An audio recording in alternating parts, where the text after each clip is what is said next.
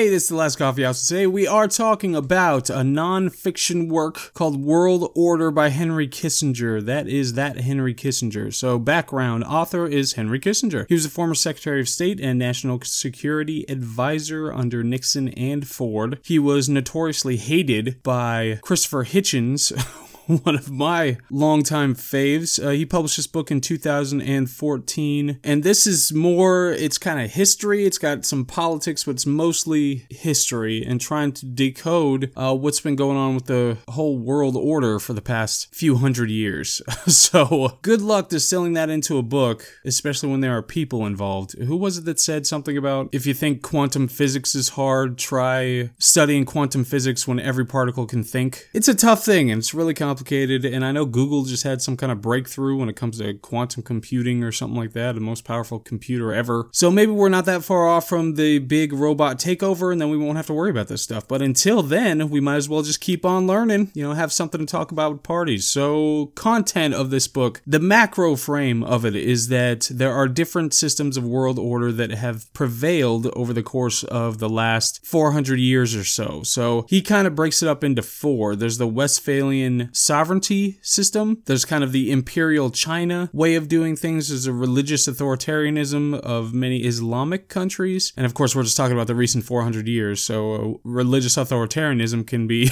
drawn all the way back if we wanted to go back that far, but it's more modern history. So, and there's the democratic idealism of the United States and presumably other Western countries. Okay, so Westphalia, uh, the treaties of Westphalia is really the Peace of Westphalia, which was a collection of treaties that were signed around 1648. Extremely important historical moment because it established the idea of equal sovereign states who were just doing internally, they had their sovereignty, they had their border integrity, and they could just do whatever they wanted to do within those borders. Because prior to this, it was just incessantly warring, warring factions who had the idea that everything around them was, was supposed to be theirs. So it's a big deal. The author goes into, oh, he says how Western Europe, Russia, China, and the Ottoman Empire were different at this time, but Western nations who all were parties to the series of treaties related to Westphalia, they had this idea of sovereign states uh, around 1648. So he goes into the Holy Roman Empire and Charlemagne, Charles V, uh, the recognition of Protestantism. And I think it was, it was Charles V retired as a Holy Roman Emperor. And of course, what's I forget who says the line, but the Holy Roman Empire was neither holy nor Roman nor an empire. so quality quip quality nailed him. He died, Charles V, I believe, died in 1558. I just, I don't know enough about the Holy Roman Empire. I really don't. It was left to Philip. We've got the 95 Theses. Everybody knows that. That's like the first thing you learn in elementary school or something. It's like addition and Luther nailed the 95 Theses to the door. I think that's how it goes. And you've got the Protestant Reformation, big deal, destroyed the two poles of papacy and empire. So those two things that had governed the way the world worked for so long long, now didn't have that pull anymore. I said pull and pull. I mean, they just weren't important now. We had the Thirty Years' War. Uh, he goes into France and talks about Louis XIV, which was a major figure to me in my early education, the Sun King, and the origin of Louisiana.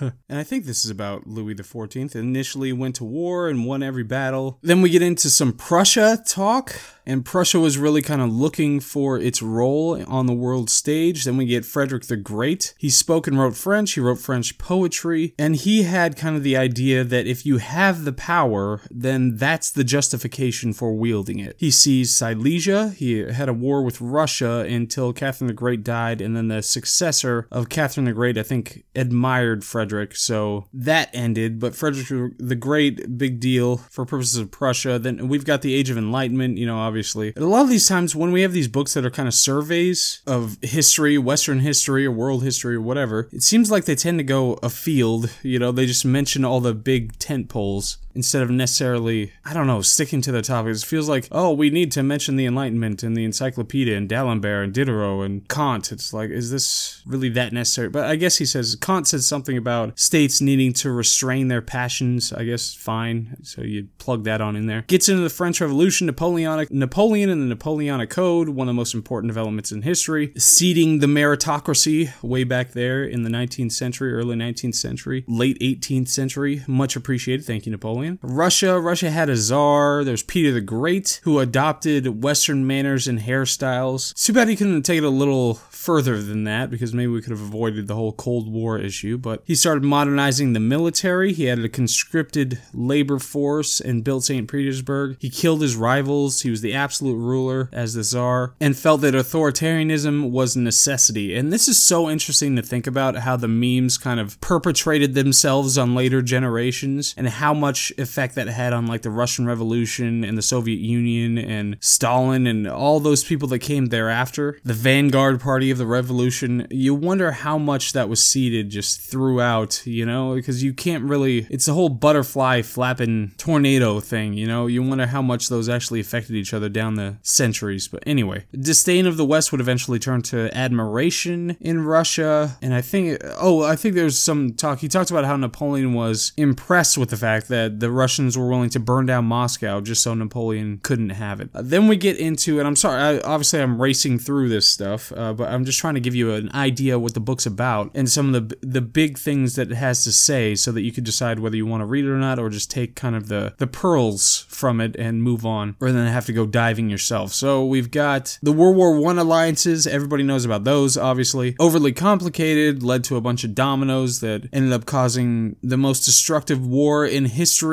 until the next one. But this was where obviously World War One is fascinating because it was kind of the necessitated a rapid adva- advancement where the beginning of the war looked very different from the end of the war. And then you've got Otto von Bismarck in Prussia, who's one of the biggest deals historically, and one of the precursor. Again, you wonder what's the butterfly effect with Otto von Bismarck because he was instrumental in unifying German states and German identity. He was in Prussia. Uh, Metternich preceded him, but I think Metternich was for forced to resign during the 1848 revolutions. But Metternich and Bismarck have very different approaches. Metternich valued the truth over everything, and Bismarck believed nationalism was important. And like I said, he was a major step in the unification of Germany. Now, in my idealism, I would love to believe that, you know, just valuing truth, period, is the most important thing. It's the thing that'll get you, it'll set you free. but that does not seem to work always necessarily. So a lot of times you have to play the game by its rules instead of trying to play your own game just because it's the noble way to go. So, but Bismarck, big deal, important person in history. So World War One and Versailles. And one of the things, okay, so I wasn't to talk about this, but it's like, like just then when I said important person in history, I deliberately changed my language because I was to say important man, but then I was like, oh, I don't want to perpetuate the patriarchy.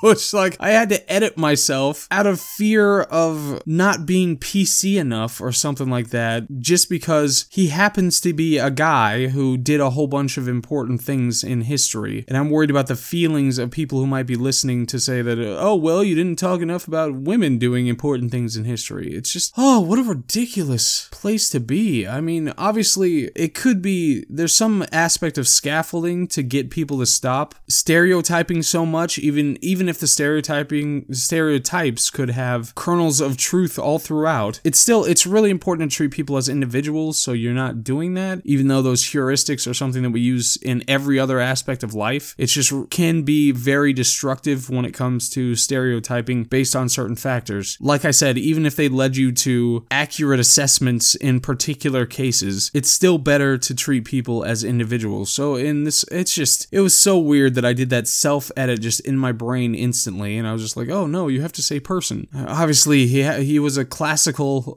male by the classical definition, so whatever. Anyway, moving on from that, it's it's just so weird. So you had World War One and Versailles. Versailles, obviously, the Treaty of Versailles, which you likely learned in high school, was extremely hostile to the Germans. They weren't even invited to negotiate it. And he has a note to the author uh, about there was a switch from power to legitimacy. So there's this idea of legitimacy of states on the world stage. And of course, all the treatment of Germany had a, a big impact and what led to the horrible conditions there that led to the rise of that party and all the things thereafter. So, Cold War after that, and then it was the idea of America as managing director instead of just a bunch of equal states all over the place. Europe was still based on kind of uh, the Westphalian idea of a bunch of equal sovereign states that are interacting, but it was more the idea of America as a managing director. And it was unilateral that America's saying that, okay, well, I'm this, and you're going to have to fall to some extent in line so that we can ensure that, you know, the world doesn't end up in a ball of fire. So then he talks about Islam and how that's kind of a different. Everybody's heard of Samuel Huntington's Clash of Civilizations talk and the Orientalism, which is, I think, panned nowadays as discriminatory or reductive or something like that. Obviously, in our country, we do need to treat anybody who happens to be of whatever religion as an individual. They do what they do, they believe what they believe. That's it, done. But there are fundamental differences between the way that Islamic countries in general, uh, just making, you know, broad averages here, treat the idea of governance versus Western countries treating the idea of governance. So under Islam is primarily you either converted, you were tolerated as a subjected religious community, or you were conquered. And that was that was the idea, you know, when Islam was at its its prime position to make the terms of how people are going to interact. So that's that's how they'd act. Uh, he talks about the idea of jihad. Obviously, there's kind of the distinction between, and I just hate it because there's so much just mixed in with the whole PC reactionary nonsense about how no, everything in Islam is perfect and and wonderful, and but Christianity is evil and terrible.